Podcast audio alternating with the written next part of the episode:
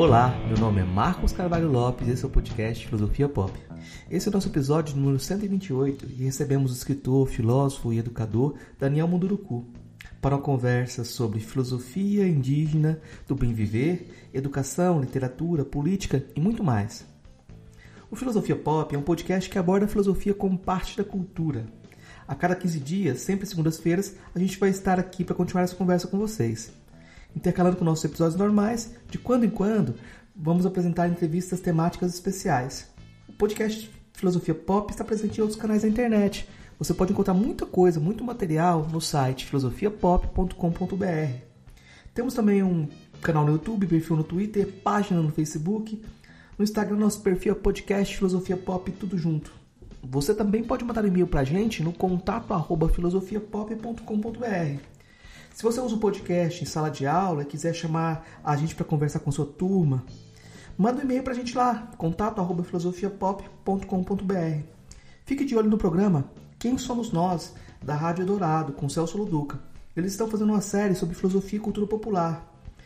Eu fui um dos entrevistados falando sobre samba, mas é episódio sobre Umbanda, cultura popular e uma série de temas que vale a pena conferir. Então veja lá no YouTube o canal Quem Somos Nós. Vamos então para nossa conversa com Daniel Munduruku.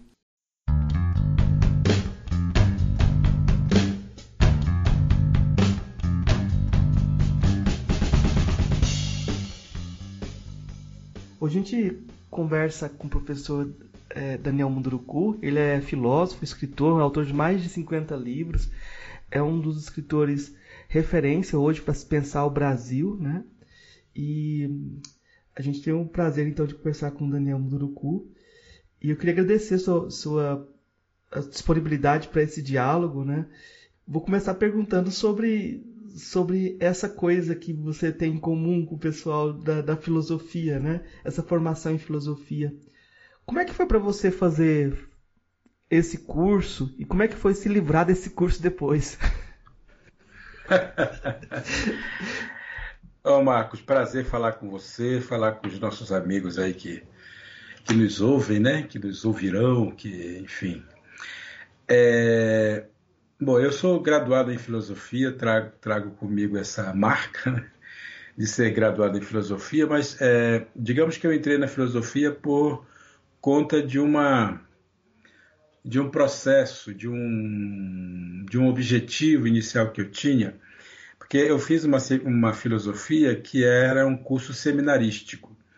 Eu tive a oportunidade de ingressar no seminário salesiano é, para fazer meu ensino médio, à época, né, nos anos 80, e, e isso acabou me levando uh, depois, né, na sequência, para o ensino superior necessário para quem vai se tornar padre, que é o curso de filosofia, e, e por isso eu acabei é, é, ingressando né, na, nesse curso e foi uma, uma experiência bem bacana. Aí eu terminei o curso de filosofia no seminário mesmo, e, e, quando eu terminei, eu resolvi sair, deixei o seminário, já fazia seis anos que eu estava que eu estava lá, né, é, o ensino médio e, e, e, os três anos de filosofia, e eu resolvi sair. Quando eu saí, eu fui para a sala de aula, porque era o que eu podia fazer com aquele diploma na mão.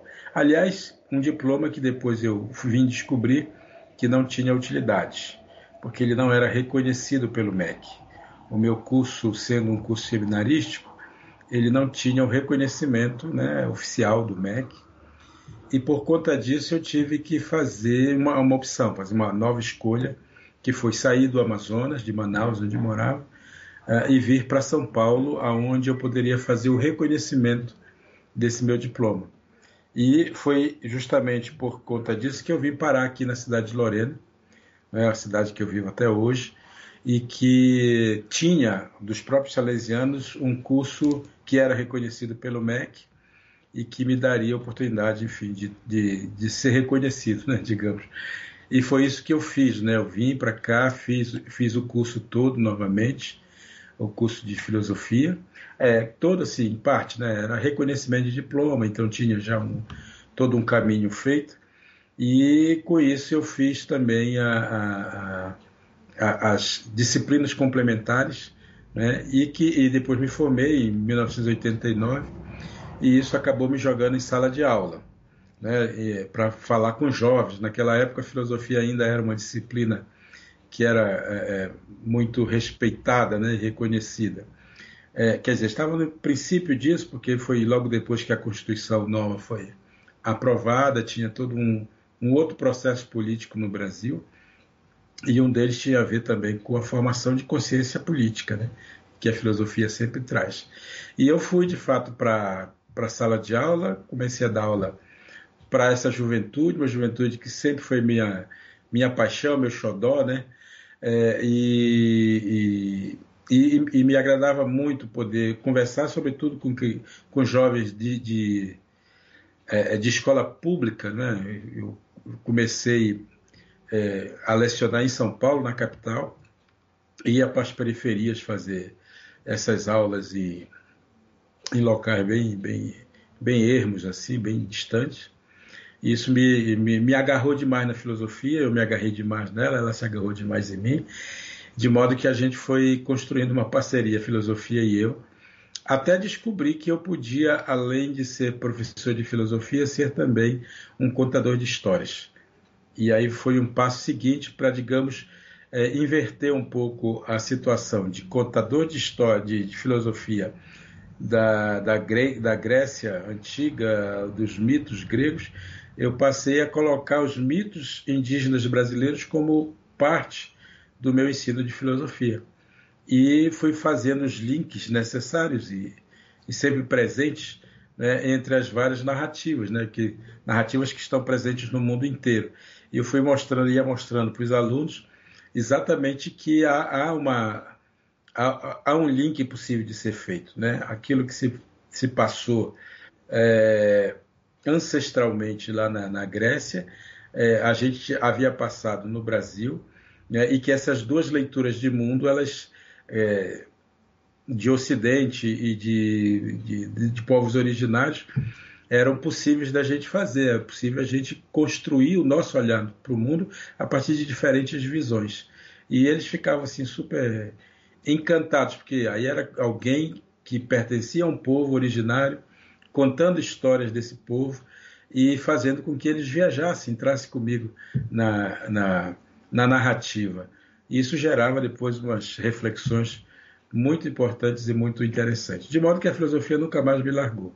Eu, eu acho interessante você dizer que ela nunca, nunca te largou, porque de modo provocativo você disse que os Munduruku não fazem filosofia. Né? É, no Mundurucando 1, você fala que os Munduruku não fazem filosofia porque a filosofia é a amarração do tempo. Mas, uh, e aí você se encontrou como contador de histórias. Aí eu posso te provocar, assim, que você largou a filosofia para fazer filosofia diferente. Eu posso ver você como um filósofo que está ressignificando a filosofia como se ressignificou todas essas narrativas também, né? É, eu acho que provavelmente é isso mesmo que foi acontecendo com o passar do tempo, sabe? Porque, é, na verdade, assim, quando eu digo que o, o povo indígena não faz filosofia, é, eu estou dizendo também porque é, o povo indígena tem uma outra concepção de tempo e de mundo que passa por uma, de uma, uma interpretação imediata e prática da, do, dos acontecimentos.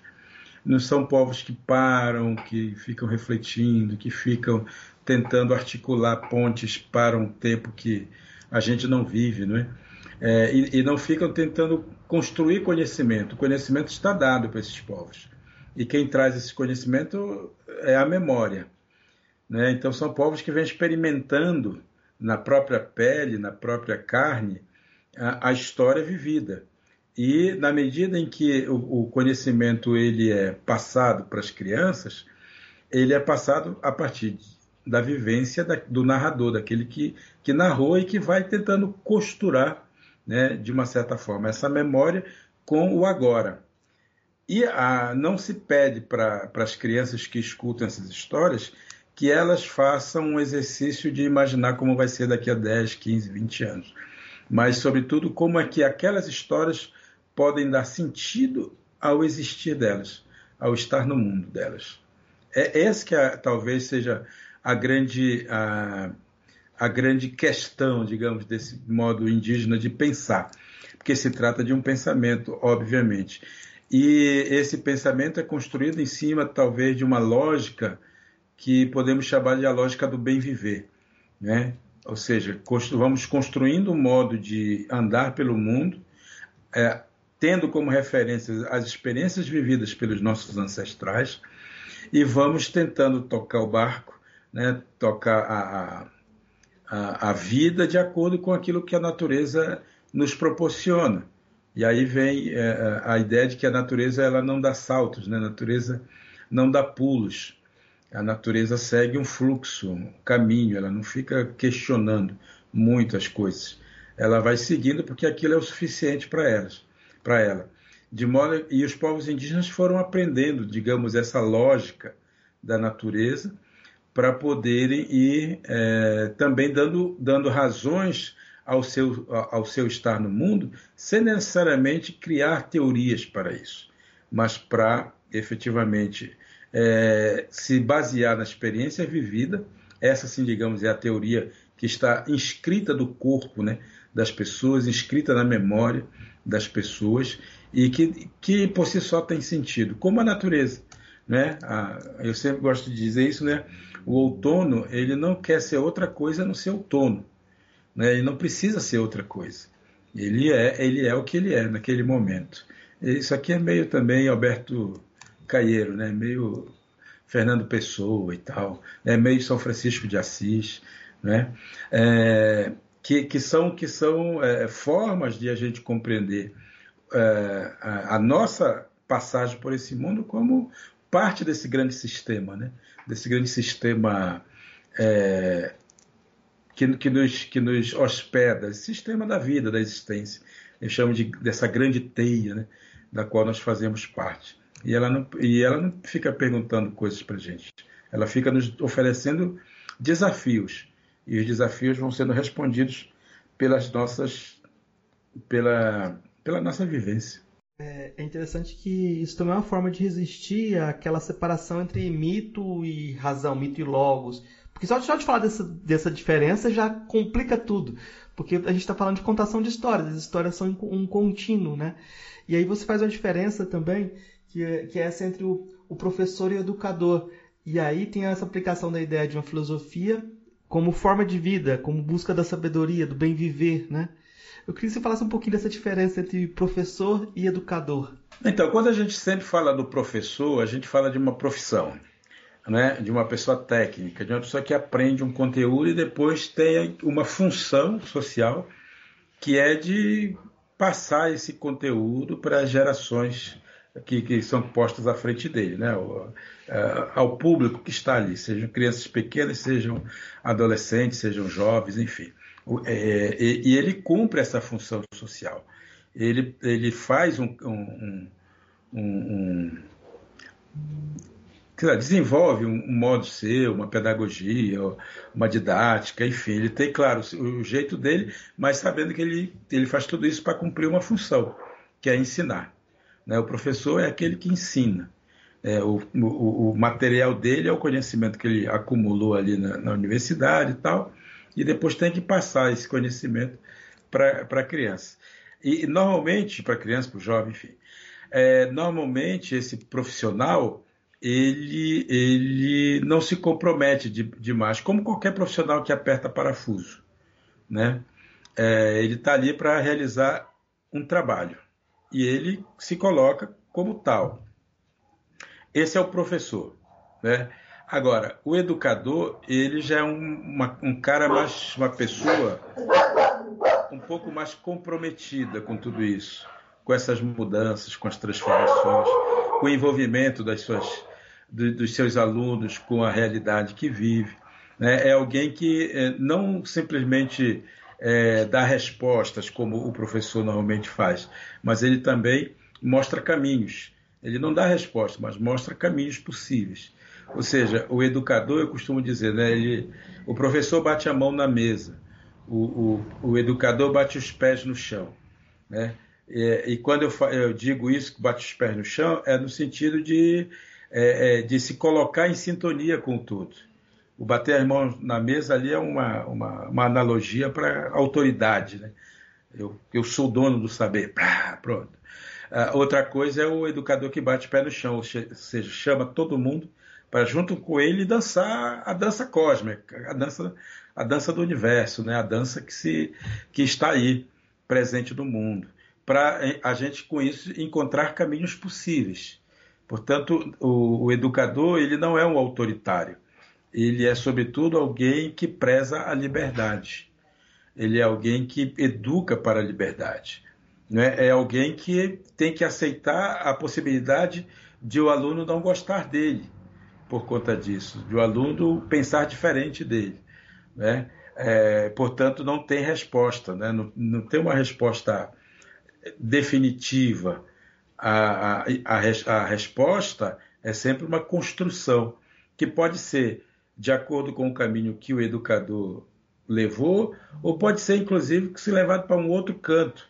Mas o educador tem que ficar feliz se o aluno consegue fazer esse caminho, né? Porque é, é, é, é exatamente isso que ele ensinou, né? É a possibilidade de a gente poder escolher os nossos próprios nossos próprios caminhos. Então, para mim é muito claro que o educador ele é uma pessoa muito mais comprometida, porque ele tá, ele olha para o todo, ele não olha para a parte, né? Ele olha para a realidade que está diante dele, é, não como é, alguém assim é, pacífico, simplesmente no sentido da passividade, mas alguém que quer interagir com essa realidade. Se ele não está contente, ele tenta transformar. Se ele está contente, ele tenta aperfeiçoar, né? porque ele sabe que é, o papel dele como educador é provocar, fazer provocações, né? para que os seus alunos eles sejam é, eles sejam protagonistas da história. O bom professor, bom, é bom professor,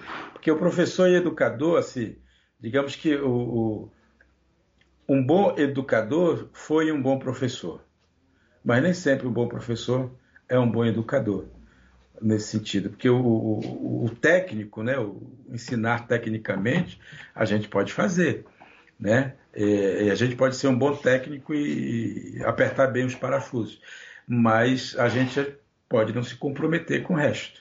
Portanto, a gente pode ser um bom profissional nesse sentido, mas nunca vai ser, digamos, aquele, aquele líder, né, aquela potência, aquele protagonista que um educador precisa ser o tempo todo. É, eu fiquei pensando aqui na relação da, da, dessa posição do educador e da comunidade. Porque ficou me parecendo assim que o educador é um criador de comunidade, de certa forma. Ele tenta, tenta de certa forma, profetizar e profetizar, criar um povo, né? E aí, é, quando você conta a sua trajetória, sempre a figura do seu avô, da sua mãe, do seu pai, mas da comunidade como um todo, aparecem como esse, esse espaço de educação que te formou, né? Aí eu, eu, queria que você comentasse um pouco sobre isso, mas eu já vou colocar um, um contraponto aí, que eu fico pensando assim, é, como que você enfrentou, é, ocupou essa posição de professor ou de educador, sendo que hoje a gente tem uma sociedade tão desagregada. Quando você você estava em São Paulo, vai para a sala de aula, a gente trabalha a gente trabalha em ambientes que são extremamente individualistas, não comunitários, egoístas. Então, como seguir o exemplo do seu avô nesse contexto? Então, a gente pensar mais na, na questão do coletivo, sabe? É, mais do que criar comunidade, criar um coletivo, criar uh, pessoas, juntar as pessoas que, que podem, uh, podem fazer a diferença, por assim dizer. É, porque o educador sabe que ele não muda o mundo, né? Efetivamente. O educador sabe que o papel dele não é simplesmente transformar as instituições né? mas ele sabe que ele pode interferir para que as instituições elas mudem. Elas mudem, elas podem mudar. E quem efetivamente pode mudar essas instituições são é, é, é, é um jeito específico desse educador agir. Né? Que a instituição vai olhar para ele ou a instituição vai brigar com ele. Quando a instituição briga com a gente, aí é que a gente tem a certeza de que a gente está no caminho certo né? porque nós estamos justamente nos, nos colocando no contraponto. Da, da, porque a instituição ela sempre defende o status quo. Né? Sempre vai, se, se é uma instituição de ensino, por exemplo, ensino é, particular, né, ela vai estar defendendo uma, um, um, sistema econômico e tal, que tem a ver com lucro. É uma empresa, não é isso? É, quando você está no ensino, numa escola pública, do mesmo jeito funciona, né? A escola ela é um, um aparelho ideológico. Então, você também se colocando numa contraposição, tanto de uma e de outra, é, e percebe que há um, um, incômodo da instituição, aí você percebe que, de fato, você está tá atuando como educador, né? Tá fazendo, você está fazendo a diferença. Porque se tiver tudo normal, tudo certinho, é porque está tudo na forma. Está tudo direitinho, está tudo bonito, está caminhando tudo perfeito. Então ninguém está questionando nada. Não é isso? Então, é, e aí a gente. E é, e é, a partir disso, quando você começa a fazer os, os jovens a pensar fora da caixinha, né, fora do, do, do, do script, aí você começa a perceber a movimentação deles. Começa a perceber que eles se movimentam e, e eles não estão. E eles nem sempre te colocam no meio dessa movimentação. Eventualmente você entra também. Mas eles, eles eh, começam a andar entre eles mesmos, fazendo determinadas, determinadas ações que vão. que, que quem olha de fora diz assim: ah, isso é, tem coisa do Daniel aí, sabe? Tem coisa do Marcos aí, porque tem alguém fazendo alguma coisa que é, bem a cara dele. Então, quer dizer, isso questiona a instituição, obviamente. Agora, para além disso, quando eu penso na minha formação pessoal, é claro que eu estou pensando numa tradição, numa cultura da onde eu sou oriundo. Né? É essa cultura que vai trazer em mim esse pensamento, pensamento não linear, né? um pensamento da circularidade, de a gente achar que somos parte, não donos do mundo, né? que nós é, ou, ou, nós cuidamos de nós coletivamente, ou nós não, não chegaremos a lugar nenhum. É, essa é a visão do bem viver, né? É, é, é uma, é uma sociedade onde é, a, a, a, a, diferença social não existe, né? onde não existe ricos e pobres, né? não existe, existe quem manda e quem obedece. Portanto, é uma sociedade do coletivo. Ou todo mundo se alimenta, ou todos nós vamos ficar com fome. Né? Ou todos nós é, fazemos, produzimos juntos, fazemos as coisas juntos, ou pensamos uns nos outros, ou nós vamos cair no, no mesmo erro que sempre aconteceu, que é de é, é, valorizar muito mais o indivíduo pessoal do que o coletivo. E é aí talvez que mora o, o, encontro que eu tentei fazer com a minha atuação na escola pública, escola privada posteriormente, é, é, é justamente mostrar como esse jeito indígena de olhar para o mundo, esse bem viver indígena, ele já está dentro da gente. Acontece que dentro também esse modo de pensar ele foi entalado, ele foi ele foi sufocado dentro da gente e foi colocado um outro, um outro olhar, que é o olhar do indivíduo. Né? O olhar do egoísmo, é o olhar do, do, do ter, da riqueza, da produção, etc. e tal, e que vai é, brigando, digamos assim, vai duelando né, com esse outro, é, é, com esse, esse espírito coletivo. Porque nós temos esse espírito coletivo. Quando a gente pensa, inclusive, na, nas igrejas, porque isso é uma, uma contradição impressionante nas igrejas, né? Porque elas pregam o coletivo, mas aceitam é, o, que as pessoas sejam egoístas. Né? Elas, é, porque também, e eu me refiro principalmente às igrejas evangélicas, que têm um discurso muito, muito assim. A católica também, historicamente, sempre teve. Mas é, a, a gente vê isso muito mais latente né, de que não são comunidades que enriquecem juntas. São, são comunidades que nem, não, não, não podem nem ser chamadas de comunidade, né, porque não tem uma unidade. Elas, elas, digamos que coletivam a pobreza, né, coletivam a, a injustiça, né, coletivizam a, a, a, sei lá, os pecados mas elas não coletivizam a riqueza. A riqueza que é gerada né, a partir da doação individual de cada pessoa. Ao invés daquilo virar efetivamente a riqueza de todos, acaba indo para o bolso de alguns, né?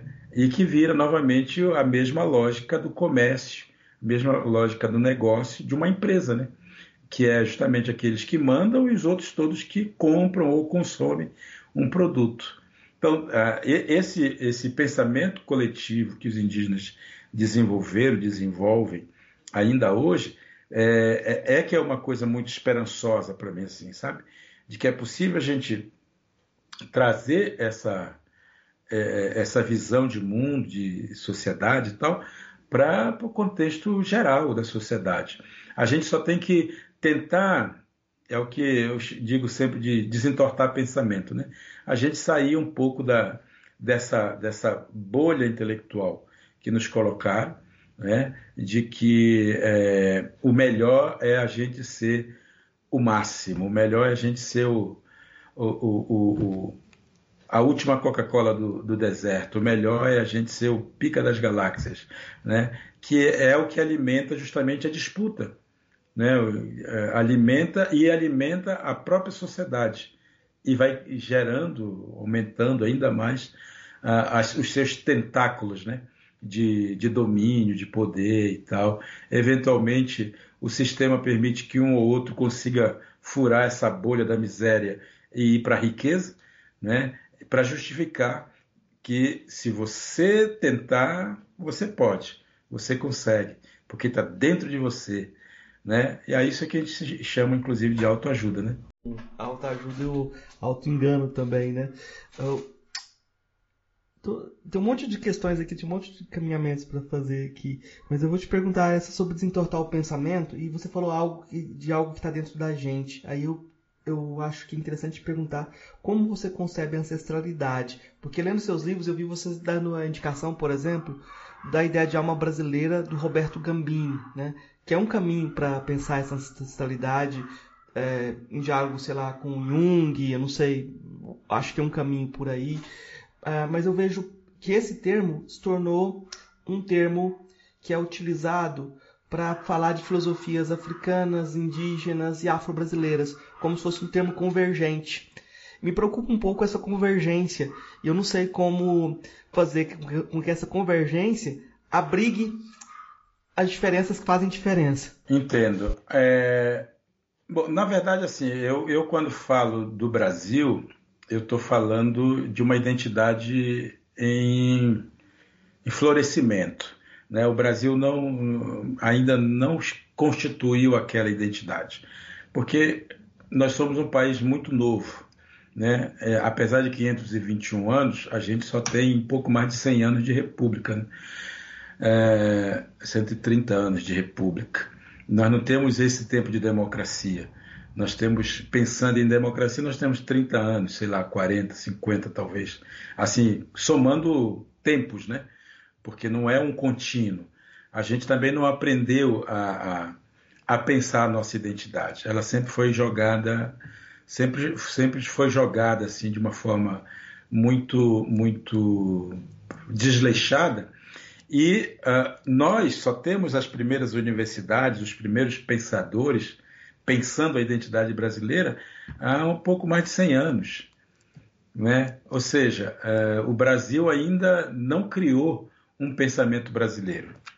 E quando eu falo isso, né, eu sempre lembro do Darcy Ribeiro, justamente que é quem tentou pensar o Brasil, né, é, trazendo inclusive uma ideia do, do que ele chamou de socialismo moreno, né, que tinha a ver com uma, com uma necessidade de a gente criar uma pedagogia brasileira, né, uma pedagogia nossa, que fosse gerada a partir desses encontros e desencontros dessas diferentes identidades que formam o Brasil.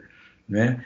tanto a identidade europeia, a identidade indígena, a identidade africana, né? e que é, foram compondo esse povo novo. Aliás, ele chamava de povo novo mesmo, né? esse povo novo que vai surgindo a partir desses desencontros, a partir da violência, a partir do estupro da mulher negra e indígena, a partir da negação do racismo, da negação da escravidão, das negações todas que o Brasil foi fazendo. E eu sempre que que, que penso na identidade brasileira, eu justamente me reporto à ideia do espelho. E eu lembro sempre aquela música cantada pelo Renato Russo, né? Nos deram um espelho e vimos um mundo doente, na música Índios, inclusive. Esse é o nome da, da música. Né? Nos deram um espelho e vimos um mundo doente. É isso mesmo, o espelho ele projeta a gente para trás, né? O, o, espelho ele nos reflete o, o que nós não estamos vendo, não é, não é isso? É, e aí a, gente consegue enxergar nós mesmos, mas a gente consegue enxergar o que está atrás de nós também. E fazendo essa analogia com esse atrás de nós como passado, nós brasileiros, quando olhamos para o espelho, nós não gostamos no, do que vimos, nem do nosso reflexo e nem daquilo que nos formou, porque o nosso reflexo é justamente o resultado do que veio atrás de nós. E atrás de nós vem negros e indígenas, e nós aprendemos a não gostar nem de negros e nem de indígenas. Nós aprendemos, inclusive, a rejeitá-los, a colocá-los no rodapé da história, né? a, a endemonizá-los e etc e tal. E, e aí a gente, assim, para se livrar disso, a gente aceita os nossos 10% de europeu, né? E, e, vai pensando como europeu, como estrangeiro, vai aquilo que chamam de complexo de do vira-lata, né? É, nós temos esse complexo. Por que, que, nós, que nós temos esse complexo? Porque nós, nós nunca tivemos a oportunidade de nos pensar brasileiros. Nós nos pensamos sempre a partir é, da lógica do outro, da lógica do colonizador. Hoje, em pleno século XXI, nós continuamos batendo continência para a bandeira dos outros, né? não para a nossa própria bandeira. Mesmo quando a gente veste a bandeira para dizer que a gente é patriota, né? a gente, na verdade, está é, tá, tá querendo e desejando, talvez, nesse caso o Jung podia me ajudar melhor, né? a gente, na verdade, estava aqui mesmo querendo colocar a bandeira do outro país. Né? A gente estava querendo mesmo é, se transformar naquilo, naquilo lá. E, e, e, a gente não se dá conta disso exatamente porque o nosso pensamento foi entorpecido ao longo da história. A gente foi levado a pensar desse jeito. É? E por mais que a gente tente se libertar, a gente não consegue. Porque toda vez que a gente tenta fazer o movimento da libertação, a gente sofre um golpe. A gente sofre um golpe novo. E o Brasil, você sabe, ele foi se construindo em cima de golpes, golpes em cima de golpes a vida inteira, não é? De modo que é, quando a coisa parece que estava começando aí, tchum, alguém vem dar uma, uma, uma, cortada. Foi assim nos anos 60, foi, foi assim desde sempre, mas nos anos 60, ali 64, foi um golpe nesse sentido também, né? Depois é, quando a gente sai dessa, desse pesadelo, entra na democracia, começam a acontecer também as, as rasteiras né, na própria democracia, de modo que hoje nós vivemos isso, inclusive com um novo perigo né, que nos ronda aí, que é um novo golpe na democracia, uma nova rasteira na democracia. É, e isso e isso faz com que a gente não consiga construir esse socialismo moreno, ou essa pedagogia. Né? Eu lembro de um livro, não sei se você conheceu, Marcos, mas um livro que chamava A Crítica da Razão Tupiniquim. É um, um livro dos anos 80, se eu não estou enganado, mas um livro muito interessante. Roberto Gomes. Roberto Gomes, isso. É um livro muito interessante, eu gostei de ler esse livro, porque ele trazia um pouco um, um pouco desse, dessa reflexão. Não era exatamente isso, porque, obviamente, ele estava em outro momento de, é, da história, mas ele tentava justamente fazer um pouco esse paralelo, né? Da crítica da razão pura lá do Kant e, e, e da crítica da razão tupiniquim, nesse sentido de que nossa razão é uma razão, não é uma, uma não é um pensamento nosso, né? não é originário. É, ele vem de outros cantos, de outros lugares. E por conta disso, é, a gente aprendeu a não gostar do que de ser quem nós somos. Eu é lamentável dizer isso, mas o Brasil não gosta do brasileiro, né? O, o brasileiro não gosta do outro brasileiro. Se assim fosse, a gente já teria já teria uma pedagogia nossa. A gente não estaria fazendo com Paulo Freire o que se está fazendo.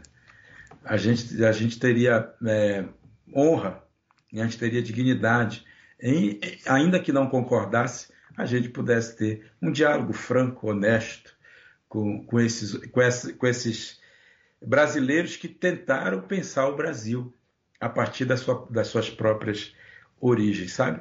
Então eu ainda tenho a esperança, como educador que sou, e você sabe que um educador não desiste nunca, né? Esse sim não desiste nunca.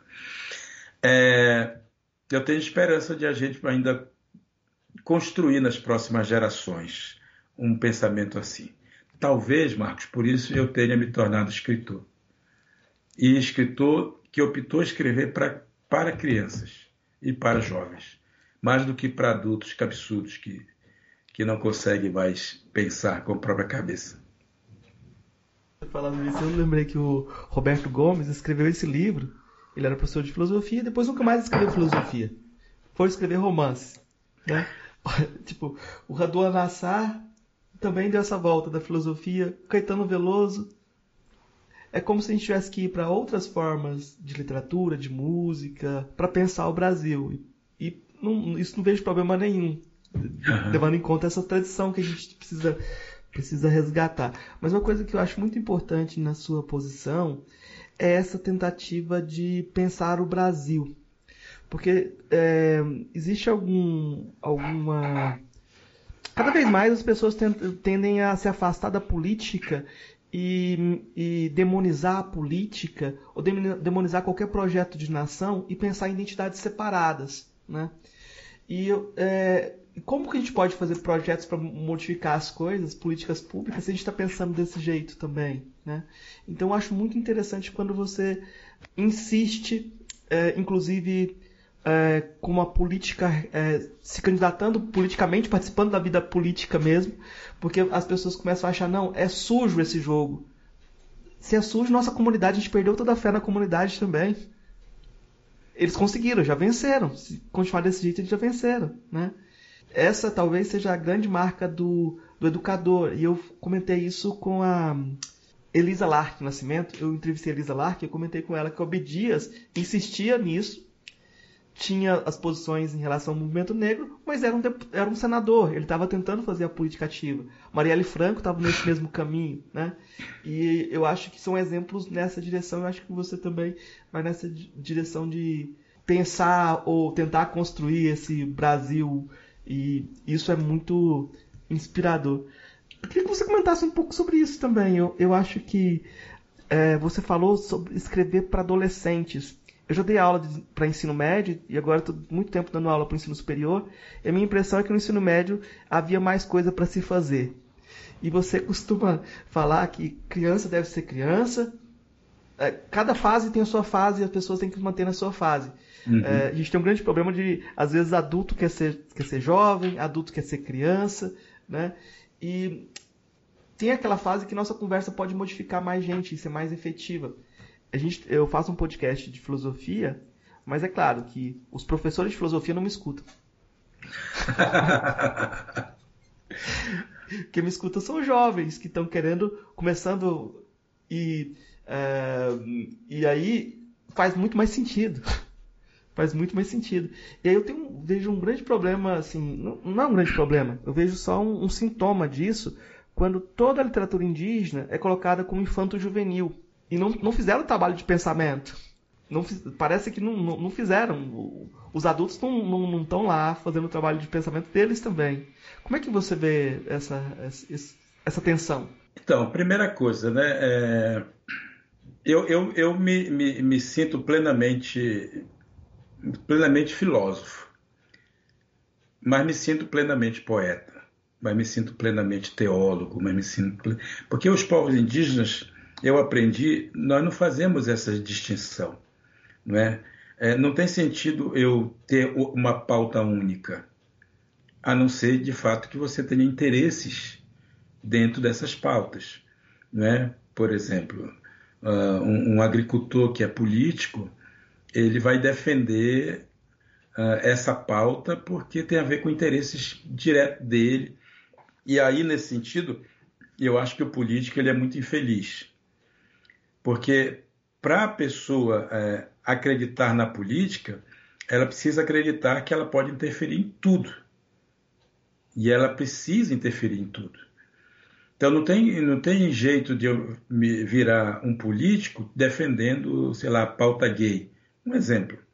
Né? A pauta gay ou a pauta indígena que seja. Né? Porque senão eu estaria agindo contra a minha própria ideia de coletivo. Né? E de, de política como sendo uma reflexão sobre o todo e não sobre partes.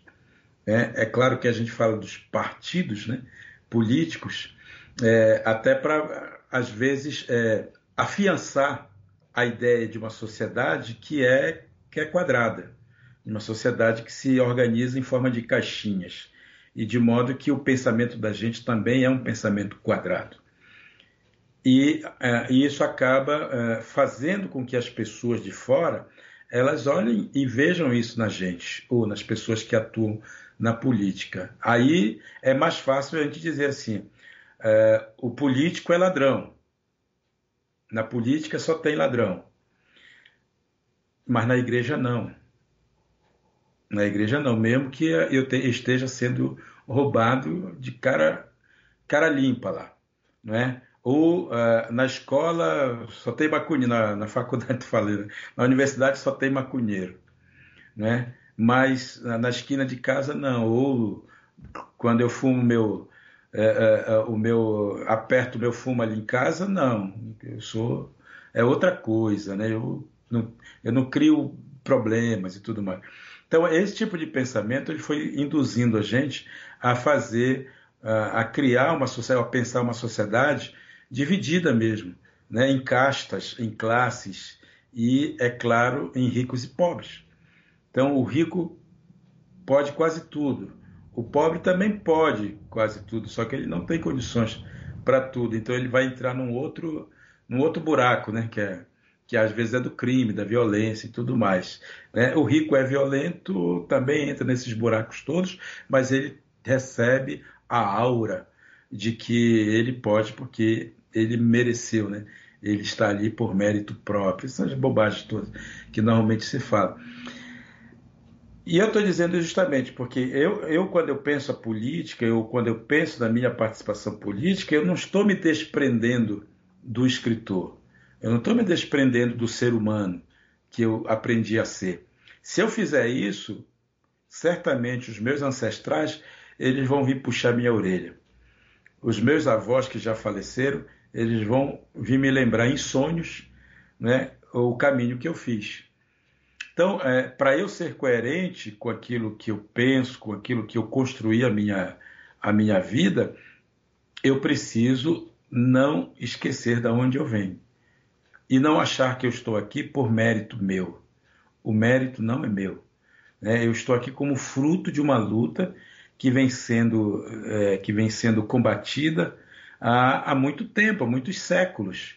Né? E se eu tenho a oportunidade de viver esse momento, eu não posso desprezar a luta desses avós, desses meus guerreiros antigos. Ao contrário, eu tenho que ser tão guerreiro quanto eles, pensando que meus netos vão ter orgulho né, quando eles olharem para trás e, e, ver, e virem que o, o avô deles também se colocou, se posicionou, teve uma, teve uma postura. Então, se há um futuro possível né, na minha cabeça, é, é justamente tentar da possibilidade para que os, as gerações que virem depois de mim, elas possam se orgulhar. Elas possam dizer assim, esse foi um brasileiro legal. Como eu gosto de dizer, por exemplo, do, do, do Vilas Boas, do Orlando Vilas Boas. Teve um monte de pecado? Certamente. Né? Cometeu um monte de bobagem na vida? Certamente. Mas não é isso que me, que me importa na trajetória dele né, eu posso dizer, esse camarada foi gente boa. Eu falo a mesma coisa do Marechal Rondon. Esse foi um brasileiro lascado. Cometeu um monte de atrocidades? Provavelmente. Né? Mas o legado que, que deixou é muito mais impressionante do que aquilo que eu não sei sobre da vida particular dele, pessoal, né, das trapalhadas que eventualmente pode ter feito. Não sei e nem quero saber também. Né? Ah, quando eu penso em Darcy Ribeiro, novamente né, falo do Darcy, que eu, eu sou muito fã dele, é, é, um, é um brasileiro que me orgulha. Quando eu penso no Betinho, é um, um brasileiro que me orgulha. Quando eu penso no Lula, apesar de tudo, é um brasileiro que me orgulha. Não talvez pelo que seja hoje, mas pela trajetória toda que, que fez. Tem que me orgulhar. E eu tenho que aplaudir. Isso não significa dizer que eu sou absolutamente favorável à, à atuação política. Não preciso. Eu preciso ver que politicamente foi uma pessoa que, que, que foi grande. Tá certo? E isso tem que me inspirar não os defeitos, não os problemas, não as dificuldades, não as, as falcatruas que eventualmente tenha cometido, porque provavelmente eu também tenho as minhas, os meus defeitos, as minhas dificuldades, as minhas pequenas ou grandes falcatruas, vai saber, não é isso? É, mas o que, eu, o que eu digo é assim, nós precisamos é voltar a, a olhar para as pessoas, não para imitá-las, né, mas para ser inspirados por elas né, para que a vida delas nos inspire, para que a luta delas nos inspire. Não para a gente fazer do mesmo jeito, porque não é possível. Né? A história que, que, que eu escrevo é minha, né? a minha biografia é minha, não, não, não tem que servir para mais ninguém. É, então é, é, é, assim que eu, que eu penso na minha participação política, como um ser integral. Eu quero pensar integralmente. Eu escrevo para a juventude por, por acreditar que a juventude tenha uma possibilidade de fato de, é, de sonhar mais, de ter mais esperança, de poder alimentar em nós a esperança. O adulto por si só ele já é meio desesperançado, né? porque infelizmente muitos deles olham para trás e descobrem que não fizeram nada, que só correram. Aí eu lembro mais uma vez, eu lembro, lembro do Raul Seixas, né? numa das últimas músicas, no último disco dele, ele gravou uma música que dizia assim: Se você correu, correu tanto, não chegou a lugar nenhum, baby, oh baby, bem-vindo ao século XXI. Né? E eu lembro sempre disso porque é um pouco é, é aonde nós fomos jogados, todos nós. Nós olhamos tanto para o futuro, tanto, mas tanto para o futuro, que nós esquecemos do, do presente. Nós esquecemos do agora.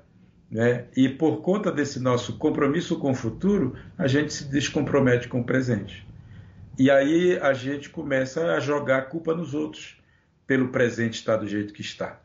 Né? A gente começa a achar que o culpado é o vizinho, é o político, é, é, é a corrupção, né? porque a gente não está de fato consciente do nosso papel nesse mundo né? e de que tudo isso que vai acontecendo nesse mundo, em grande parte, é problema nosso. Né? É, é, é, é, um problema que vem se arrastando e que justamente vem se arrastando porque geração após geração a gente vai foi deixando correr e não resolveu. Não, é? não resolveu com um bom sistema de educação, né? um bom sistema de saúde pública, um bom sistema de, de profissionalização das pessoas. Não é? A, o Brasil não tem um projeto, nunca teve um projeto. Agora, talvez possa vir a ter, né? Possa vir a ter um projeto, um projeto de desenvolvimento, um progresso que um, um projeto que possa pensar o Brasil como um todo, não como como um, um, um nada, né? não para ficar batendo continência para a bandeira de outros países, né? mas um, país que possa ter consciência que precisa caminhar de uma forma coesa nos próximos 50 anos, se a gente quiser realmente construir uma nação. E isso passa muito pelos políticos, pelos políticos que a gente elege. E aí fica a pergunta para a juventude que vai escutar o programa: pra, é, qual é o político que mora dentro da gente? É o político comprometido, com uma visão ampla, ou é um político setorista ou setorialista, é, identitário, simplesmente que vai lutar por uma pauta que te faz bem? Não, nós temos que pensar o Brasil como um todo, como um conjunto. Um bom político, eu diria, é aquele que pensa o Brasil como um todo. Não o Brasil como um gueto, não é? Não sei se isso vai dar certo nas próximas eleições, mas é, eu gostaria muito que a juventude, que eu acho que é quem pode decidir as eleições, né, sempre, é, pudesse ter essa consciência, essa clareza e, quem dera, os nossos colegas professores de filosofia também tivessem essa clareza, pudessem escutar isso e, e pudesse descobrir qual o seu papel na construção dessa sociedade nova. É, há um professor de um filósofo de Moçambique, o Severino Goen, que ele é meu amigo e ele escreve sempre no, no, na página. E ele escreveu um texto. Ele escreveu sobre a Arca de Noé, pensando na situação da Covid-19, quando o, a elite vai, os países ricos compram todas as vacinas e escolhem um pouco, tipo 2% da África vai ser vacinada como se fosse representantes para entrar na Arca de Noé, né? E nas comunidades indígenas também, esse mesmo tipo, essa mesma lógica. Aí ele pegou uma, uma fake news de que uh, as pessoas vacinadas iriam morrer daqui dois anos e brincou com isso. E se fosse verdade? De repente ele soubesse que as pessoas vacinadas vão morrer daqui dois anos, elas vão perceber que tudo que elas acumularam, todo esse egoísmo de acumular vacina e dinheiro, não serviu para nada, né? E o que, que elas vão fazer nesses dois anos? E eu achei muito interessante esse mote dele, porque é uma essa inversão que ele fez também.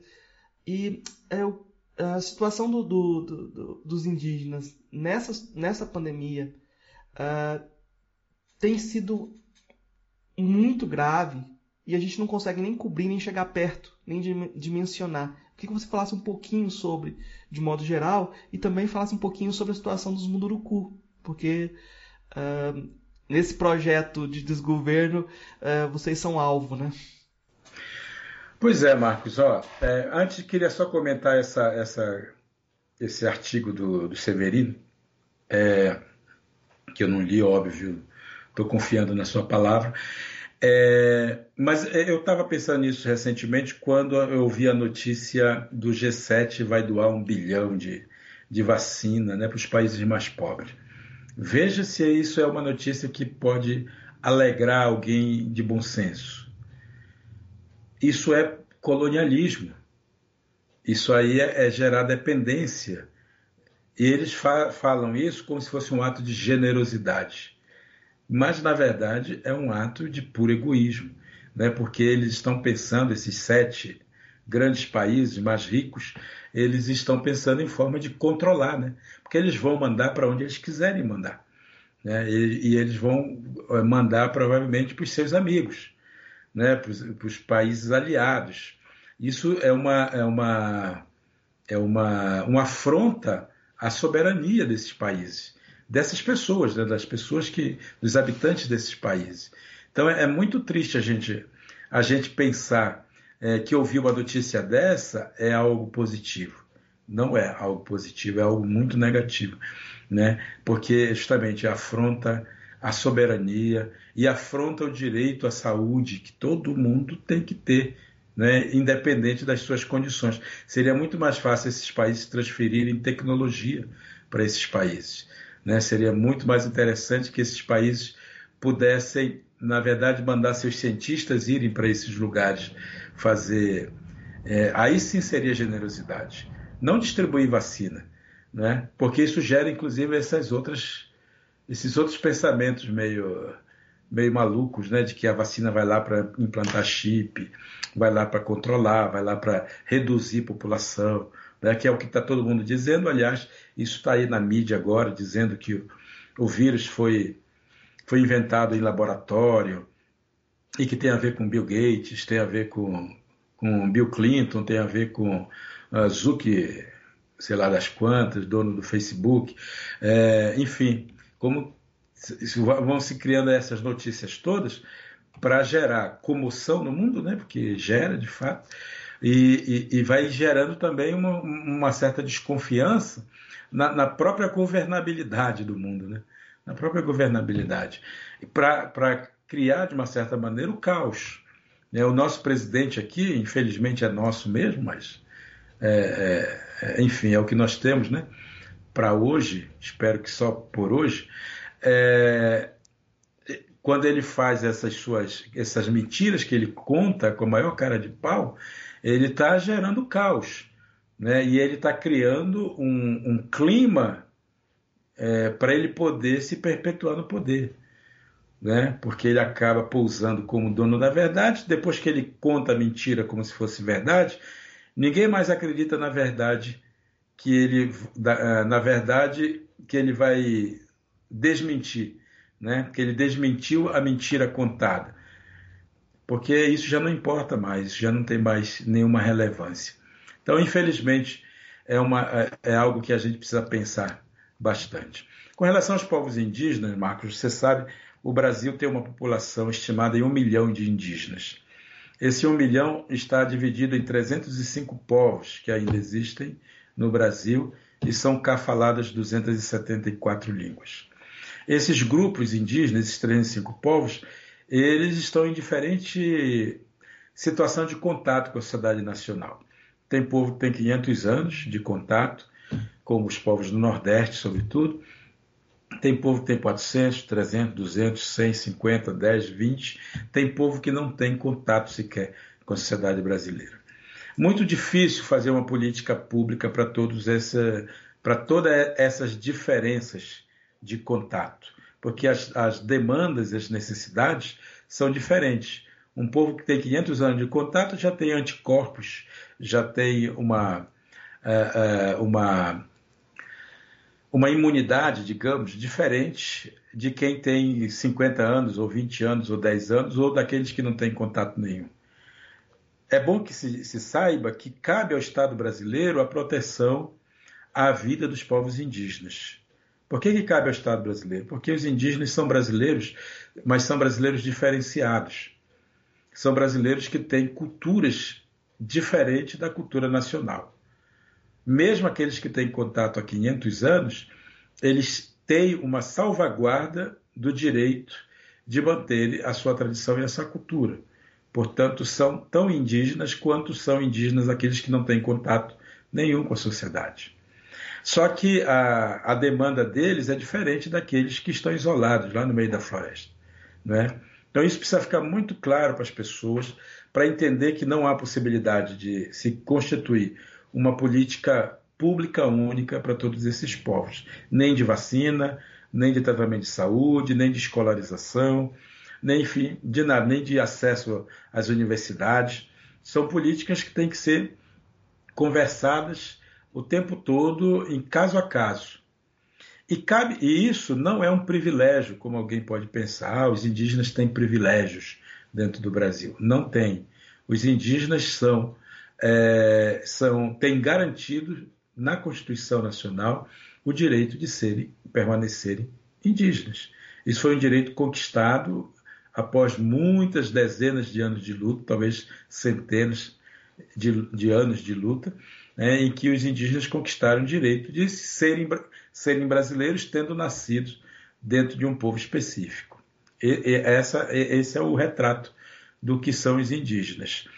É, portanto, não é só um privilégio, ninguém tem privilégio por ter nascido indígena. Não é? é nós temos o privilégio de pertencer a um povo indígena. E esse povo indígena nos oferece condições para a gente ser humano de uma forma diferenciada. Isso é, é fato. Agora, cabe ao Estado brasileiro, portanto, o cuidado com a vida desses povos. E o cuidado passa pela demarcação de terra, que é um direito garantido, constitucional, o direito por uma educação diferenciada, o direito pela saúde também diferenciada, né? e daí nascem todos os outros direitos, né? o direito de ter uma casa para morar, o direito para ter de ter água encanada naqueles que vivem é, é, uma, uma, rede de esgoto naqueles que moram em contexto urbano, né? o direito de terem é, de terem é, uma é, o acesso à escola, uma escola boa de qualidade, né? dependendo do lugar onde vive, pode ser a escola do município, da sede do município, ou pode ser a escola da floresta. Né? Tem tem que ter o direito e cabe ao Estado brasileiro, não ao governo brasileiro X ou Y, mas ao Estado brasileiro, que a Constituição é de Estado. Né?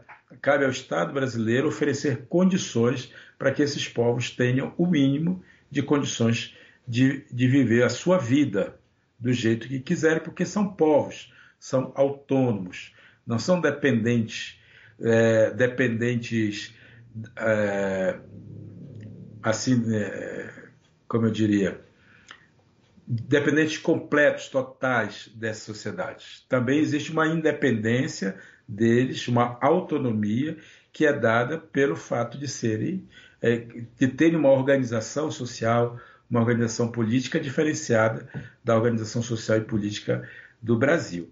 Tá certo? Então o Estado tem que ter isso, tem que, ter, tem que dar garantias de sobrevivência para esses povos. Quando o Estado não faz isso, ele se omite, e quando ele se omite, ele comete um crime, né? que é um crime de genocídio, inclusive, porque nós estamos falando de povos diferentes. Né? Nós não estamos falando de, de outros, outros grupos humanos dentro do próprio é, sistema social brasileiro. Estamos pensando num povo que é independente, que tem uma autonomia diferenciada. Então, quando o governo se omite, ele comete o que nós chamamos de genocídio. Genocídio, você sabe, ele é a prática de, de assassinar pessoas ou povos, né? que pode ser também chamado de etnocídio, quando, quando é um povo, genocídio, quando é, é, é grupos humanos, né? É, assim, sem, sem ser um povo específico, sem ser um povo inteiro. É, é, então, o governo comete esse tipo de, de prática genocida. Ele está deixando pessoas morrerem. Isso é genocídio. Uh, infelizmente, isso tem acontecido de uma maneira muito clara, muito às luzes, né? na cara da gente, assim, uh, na, na, na, luz do dia. E, e, isso vale para os brasileiros como um todo e vale, vale também para os brasileiros indígenas, que muitas vezes não têm esse. Porque não se trata apenas de vacinar, né? Não se trata apenas de ir lá dar uma vacina contra a Covid, mas se trata também de oferecer condições de vida né, para que esses povos possam manter a sua cultura, a sua tradição, o seu jeito de ser.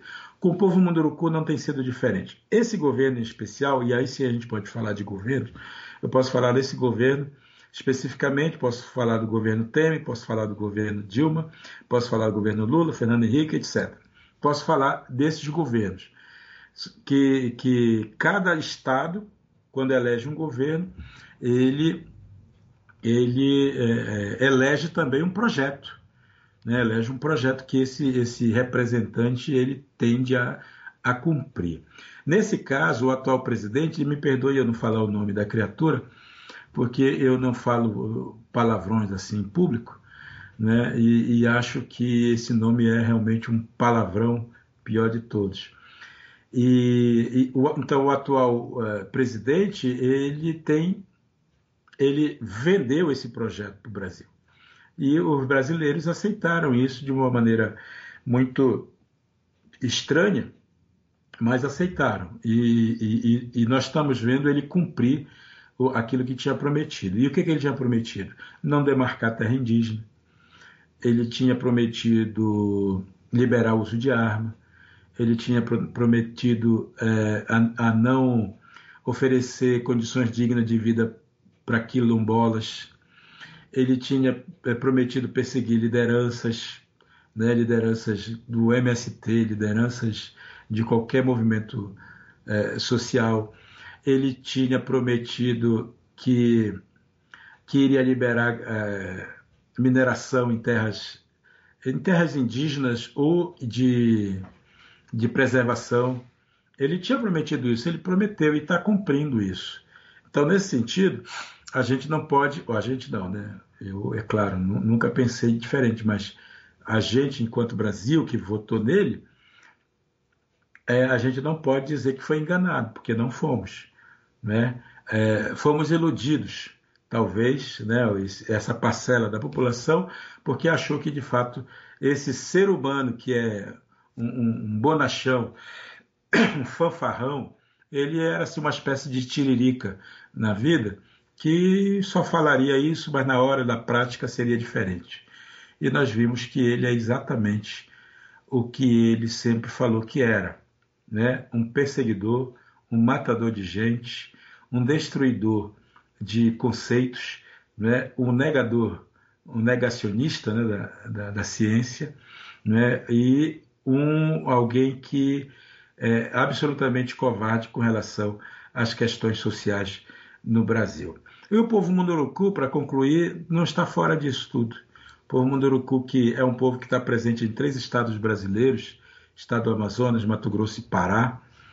É, no Pará está o grosso dessa população, nós somos cerca de 14 mil pessoas nesse, só no estado do Pará.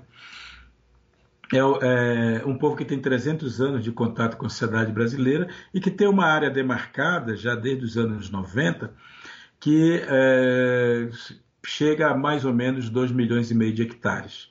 É um quintal bem grandinho, né? Que o nosso povo tem. E que é um povo que, é um povo que está ali desde sempre. Né? Um povo que, que habita aquela região desde sempre e que conquistou o direito de, de, de viver ali é, desde sempre.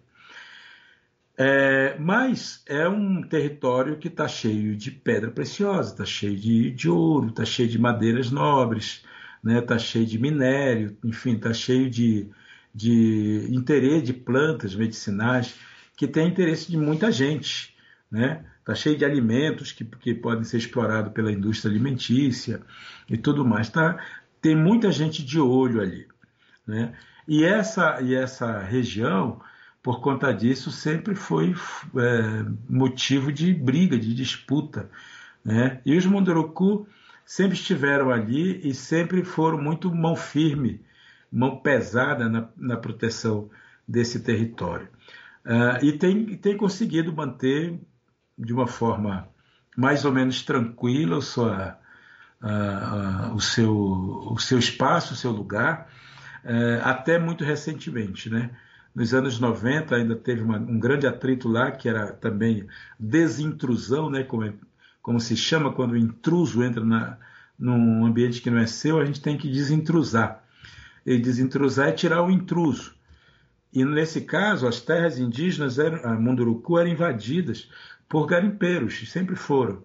E é, o, o, povo se, se juntou e fez todo um trabalho de, é, de denúncia e a Polícia Federal foi lá desintrusar. Esse foi o último, digamos, o último fato relevante assim que é, foi, foi trazido com a questão do Munduruku. A não ser, muito recentemente, quando o, o atual governo libera a compra de armas, arma, portanto, a população não indígena, porque precisa ter dinheiro para armar alguém, né? É, arma essa população e essa população é, comandada aí pelos grandes empresários e tudo mais, é, eles são levados a invadir o território Munduruku atrás de ouro, atrás de, é, sobretudo de ouro, né? Nesse caso. E esse, esses garimpos ilegais, eles foram sendo, eles invadiam a terra, as pessoas tinham notícias, mas não, não sabiam muito bem como lidar com isso, é, faziam, faziam denúncias, mas a Polícia Federal também não tomava muita, muito, muito, muito pé da coisa, até que muito mais recentemente é, aconteceu essa invasão mais efetiva dentro do território, perseguição de liderança, né, é, motivado inclusive por conta do, do Covid, é, a ideia de passar a boiada tinha a ver com tudo isso, né, tinha a ver com a legalização da exploração madeireira, a exploração mineral, mineradora, né, enfim, a, a a, a possibilidade de, enquanto todo mundo estava preocupado com a Covid, das pessoas invadirem os territórios indígenas e tudo mais, e isso se, se, é, é, se isso aconteceu, né? De fato, isso acabou acontecendo e hoje é, o povo munduruku, pelo menos uma parte do povo munduruku, está em Brasília, né? Inclusive para lutar por uma, contra uma PL uma, uma, um, um, projeto de lei né, que é, tem o objetivo de aprovar a exploração mineral em terra indígena, entre outras coisas.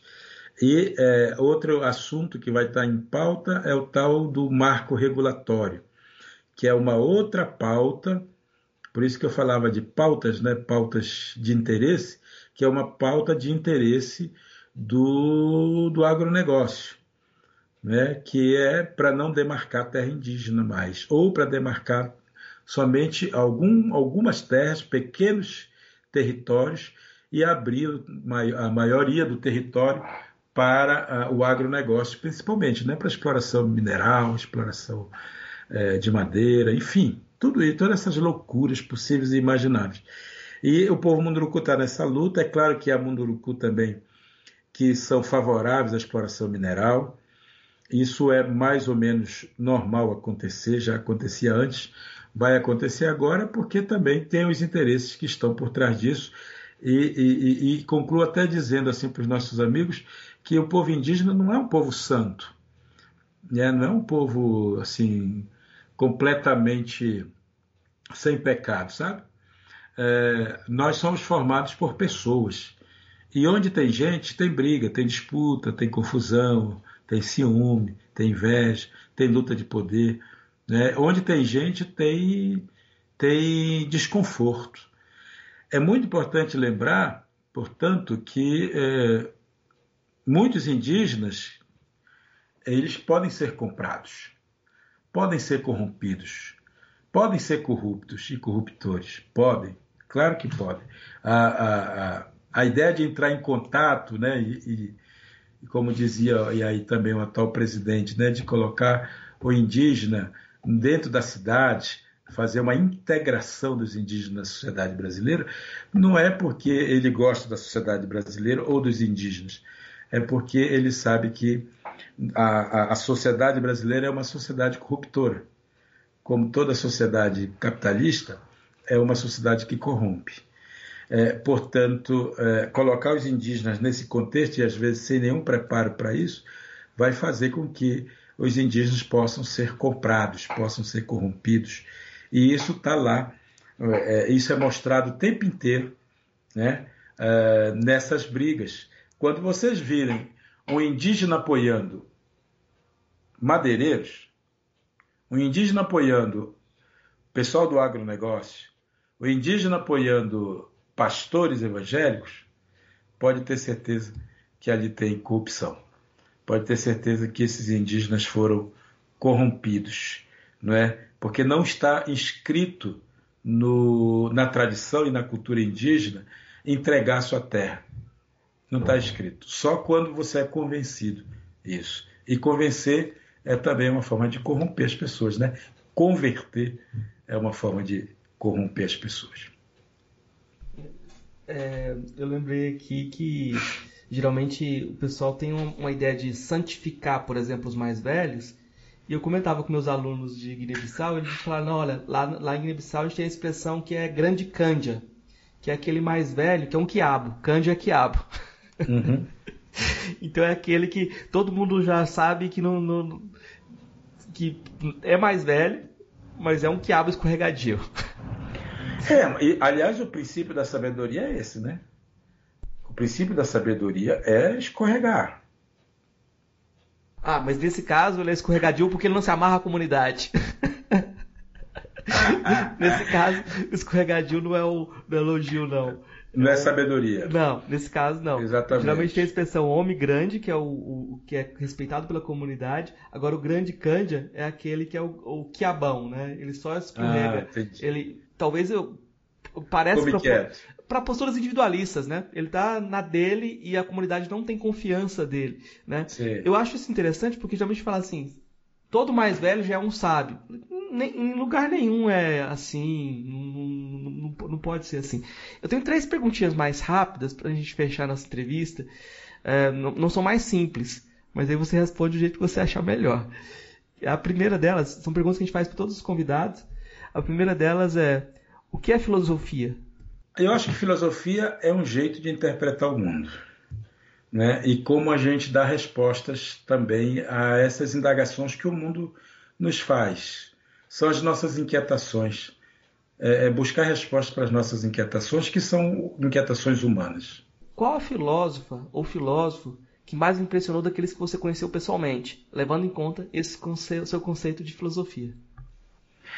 O meu avô Apolinário foi o grande filósofo que eu, que eu acho que mais me influenciou, me influencia até hoje. Por causa, justamente, acho que uh, Jesus Cristo foi um grande filósofo. Esse daí sabia. É, é, você perguntou que eu conheci, né? Esse eu não conheci, mas eu posso dizer que ele foi um grande filósofo assim. Dizem que ele está vivo ainda por aí. Então pode ser que um dia eu encontre com ele ainda. Eu dei uma topada com ele. É, eu, eu acho também uma pessoa assim grandiloquente nisso é o, o Kambegele Monanga. É, o Kambegele, que é um professor né, da, da USP, um negro africano, mesmo que mora no Brasil há muito tempo, e que me ensinou muita coisa bacana. O professor Severino, da USP também, um, um gigante, ele foi. Da filosofia da educação, Antônio isso. Severino. Ah, Antônio Severino, isso mesmo, Antônio Severino. E para mim ele é um pensador brilhante, assim. Escreveu aliás um livro bem bonito. A Marilena Chauí, acho também grande eloquente, assim como né, uma pessoa que eu conheci pessoalmente e que ouvi algumas aulas dela e, e sempre me, me encantaram bastante. O, o, o Darcy Ribeiro, tive a oportunidade de conhecê-lo pessoalmente, também ouvi ainda algumas aulas dele e achei, acho ele um filósofo, um filósofo dos melhores. Dizem que, aliás, o antropólogo é um filósofo prático, né? Que tem é, o, filósofo normalmente ele é meio diletante assim, mas dizem que o antropólogo é um filósofo que resolveu colocar, levar a vida a sério. é o que dizem as más línguas. é, não sei se isso é verdade, mas enfim, eu estou vendendo pelo mesmo preço que eu comprei. É, numa palestra para antropólogos, essa piada funciona bem. É. Aí, é, qual a filósofa ou filósofo favorito de todos? Que você é, eu tô falando de todos assim. Eu primeiro perguntei se você conheceu pessoalmente, agora eu tô pensando, perguntando o filósofo ou filósofo que você é favorito. Então, repita, repita aí o nome da da como é que foi falar o nome dela e esqueci. É, dessa filósofa brasileira nossa aqui, puxa, me fugiu agora. Marilena Chauí. Marilena Chauí. Mas gosto muito de Hannah Arendt também. Acho que é uma pensadora é, grandiosa, porque pensa lado político, né? consegue fazer um pensamento político bastante é, universal, eu diria, mais, mais ainda. Entre, entre os, os, filósofos assim que eu, que, eu, que eu gosto, sempre gostei muito, gostei muito do, sempre do Nietzsche, né, pelo jeito maluco dele, de, de pensar a vida, pensar a existência e tudo mais, né, e dar aqueles, aqueles beliscões que sempre, que sempre foi capaz de dar. É, no século no século XX, é, eu gostei de ler muito Sartre, né, o existencialismo, é, sartriano, sempre gostei muito disso. A, a, a, própria esposa dele, né? É esposa mesmo. É, como chama? Esqueci o nome. É Simone de Beauvoir. Simone de Beauvoir, claro. Eu sou ruim para nomes, viu? Você ah, já... claro. Eu, eu, conheço bem as ideias, ou bem, eu conheço as ideias um pouco das pessoas, mas o nome delas me foge completamente. Aí por isso eu misturo com as minhas. Às vezes acho que sou eu que pensei aquilo, mas nem sempre. Ah, mas aí se você mastigou bem, mastigou direitinho, vira, vira você. É, eu queria pedir é, indicações de, do que você quiser indicar de filme, livro, uh, música, o que você quiser indicar para os nossos ouvintes. Ai, ai, isso aí. Bom, o, livros eu indico os meus todos para vocês. É, se, se, gostarem, quiserem ler, tem um livro que eu escrevi para a juventude, que é um livro que se chama O Caraíba, é, a história, é uma história do pré-Brasil, é o subtítulo do livro. É, tem um livro que eu, em que eu conto a minha, a minha experiência em escola como professor, que chama. Uh, como é que chama? Bacana. É Contos Indígenas de Ensinamento, né? da editora Ática. É, também, assim, eu gosto muito do, dos livros do. Ah, fugiu, não? não deixa eu. Deixa eu indicar, deixa eu indicar então, porque eu tô com a, as minhas indicações aqui de livros seus, e aí talvez é coincide, né? Porque tem o Mundurucando 1 e 2, que para quem está interessado nesse jogo de filosofia, tem muita coisa que tá no livro que a gente não falou aqui, que quem tiver interessado em se aproximar, eu acho que é uma, uma introdução, né? Complementado pelo das coisas que aprendi, ensaio sobre o bem viver, porque vai ter essa ideia de uma, de uma ética, de uma filosofia é, como modo de vida, como sabedoria. E é claro, o meu voo apolinário, o mergulho no rio da minha memória. Eu acho que é, são os quatro que eu estou aqui na, comigo, mas não estão, não estão por acaso esses quatro aqui não. São livros que eu gosto muito e acho que dão um, um caminho e o ouvinte pode ter certeza. Tem, a gente falou muito pouco, tem muitos aspectos aqui que a gente poderia é, abordar e é. não dá tempo. A gente vai ter que ler, vai ter que fazer o trabalho de casa. Né? É, é, isso mesmo. E tem, tem, tem, aí uma série de, de, Eu costumo dizer, Marcos, que o, o, o, nós somos contemporâneos de todos vocês. Nós não somos do passado, que o passado é, é memória. Nós não somos do futuro, porque o futuro é uma ilusão. Né? Nós somos, sobretudo, do presente. Somos, portanto, contemporâneos de todos vocês. É, e nesse nosso exercício de contemporaneidade, é, os povos indígenas estão aprendendo a lidar muito bem com a tecnologia. Então, eu sugiro aí para os nossos amigos que procurem conhecer a, a literatura indígena, né? que se eu sou um dos representantes dessa literatura, há outros tantos autores, somos mais de 60 autores indígenas, Muitos deles escrevem para criança, mas outros escrevem para jovem.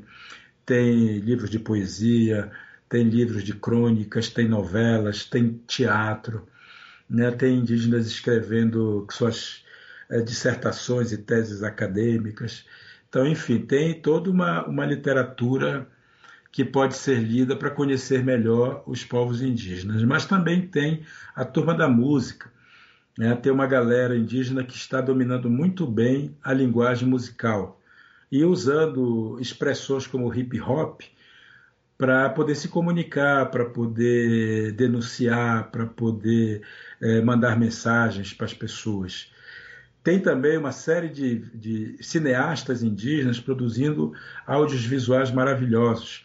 Né? É, busquem lá pelos realizadores indígenas, que são essas pessoas que trabalham com a produção de vídeos, de filmes, de curtas-metragens, de longas-metragens, né, é, de documentários, e que têm produzido coisas premiadas no Brasil e fora do Brasil. Né? Recentemente, um filme, inclusive, que retrata a saga dos Yanomami, foi premiado no, no, é, numa premiação internacional, num, num festival internacional e tal. Então, há uma coisa bacana. Tem a galera da arte, da, né, é, que está produzindo, é, uma, está com uma produção artística muito maravilhosa, né, nas artes plásticas, na arquitetura, na escultura, né, enfim, tem é, nas curadorias de arte, né, tem indígenas fazendo curadoria é, na Pinacoteca, é, no MASP, né, no Museu de Arte e Imagem, enfim, tem uma galera que está aí atuando, uma galera indígena, né, que pertence a povos diferentes e que é importante a gente conhecer. Como eu disse, nós somos contemporâneos, ou seja, embora invisibilizados, nós estamos atuando dentro dessa sociedade, trazendo o que há de melhor em nós. Tá bom? Então fiquem bem, obrigado pela, pela oportunidade de conversar com você, Marcos, é, com esse tema tão, para mim, tão bom que é o o tema da filosofia, né? É, e que tem muito a ver com a minha atuação, com, minha, com a minha esperança, né, com o meu projeto, um projeto inclusive de me tornar, quem sabe, é, deputado federal aqui pelo estado de São Paulo, né, um desejo meu de poder contribuir, né, levar uma, uma discussão nacional, política nacional, essa minha essa minha experiência, esse meu desejo, essa minha esperança de ajudar o Brasil a pensar o Brasil. Tá ótimo, professor. Muito obrigado.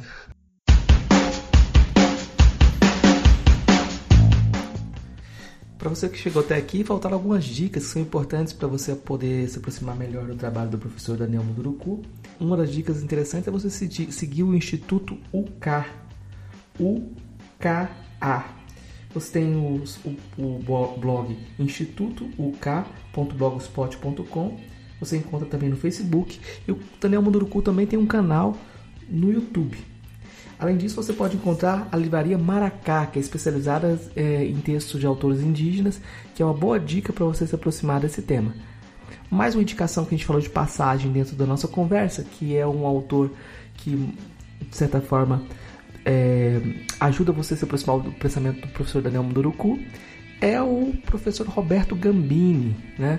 O professor Roberto Gambini tem textos sobre a alma brasileira, você, você pode encontrar também vídeos no YouTube dele falando sobre esse tema, e ele trabalha muito com a perspectiva junguiana que a gente comentou no, no, no, durante o episódio. Eu queria agradecer muitas pessoas que mandaram força e solidarizaram com essa breve pausa que o podcast teve. Agora a gente volta com força total, continuando as gravações e também com a nossa campanha de financiamento coletivo no Catarse. Para isso, assina o Catarse Filosofia Pop em catarse.me barra filosofia underline pop. Contribuição mínima que a gente pede lá é de 5 reais mensais, mas se você não pode ajudar, dê aquela força compartilhando os episódios, espalhando essa mensagem para as pessoas próximas e do jeito que você puder. O importante é a gente continuar esse diálogo, né? Então é isso. Até a próxima, pessoal. Muito obrigado.